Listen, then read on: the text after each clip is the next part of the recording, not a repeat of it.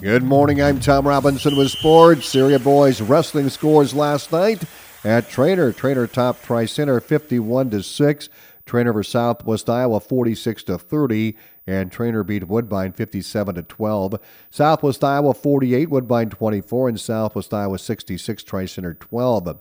At Winterset, Creston won a pair. They beat the Winterset 36-27 and down I-35 48 to 30. Winterset over I-35 33 to 31. Area high school basketball action last night. AHSTW overcame an 11 2 hole to beat Riverside 35 22 last night. Bennett Blake has this report. Ellie Peterson and Riley Knopp each scored nine points for the 1 and 2 Lady Vikes.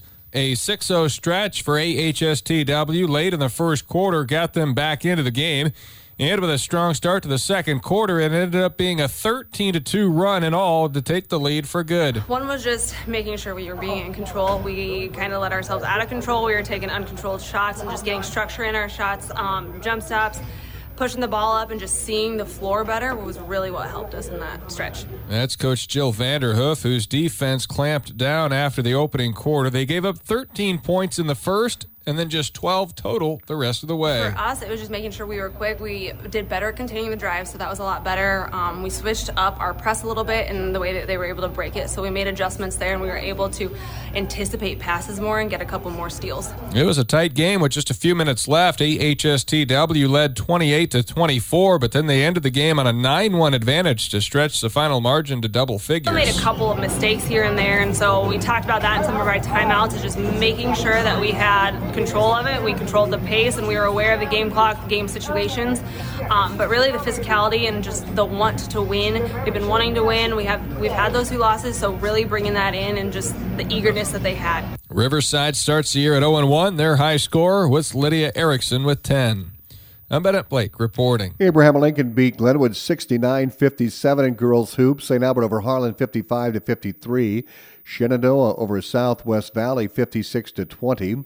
Logan Magnolia 51, Tri Center 39, Kuemper over Carroll 43 41, Diagonal 49, East Union 29, and Lenox over Orient Macksburg 68 to 23, Twin Cedars 44, Wayne 26, and Dallas Center Grimes 52 80 30.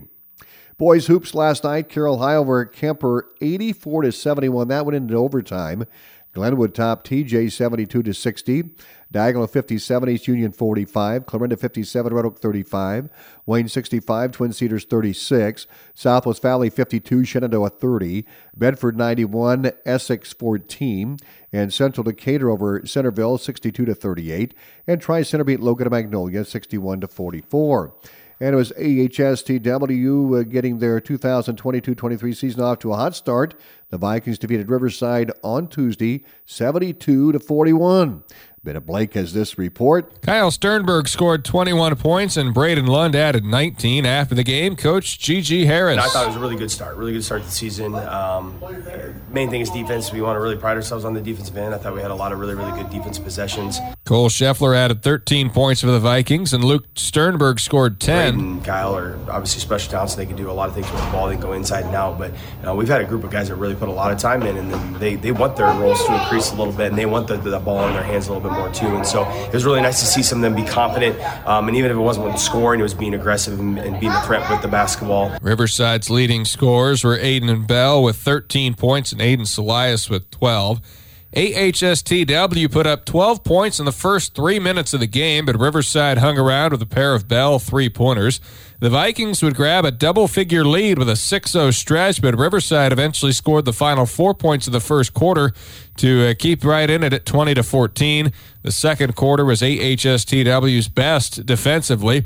They outscored the Bulldogs 14 to 5 in the frame to take a 34 19 halftime lead and never led by less than 15 the rest of the night. I'm Bennett Blake reporting. Iowa defeated Georgia Tech in men's college basketball 81 to 65 last night. Kris Murray scored 31 points, 20 rebounds, 4 assists and had 2 blocks. The Iowa State women's basketball team improved to 6 and 1 in the season and 4 0 at home with Tuesday's 93 to 43 win over SIU Edwardsville.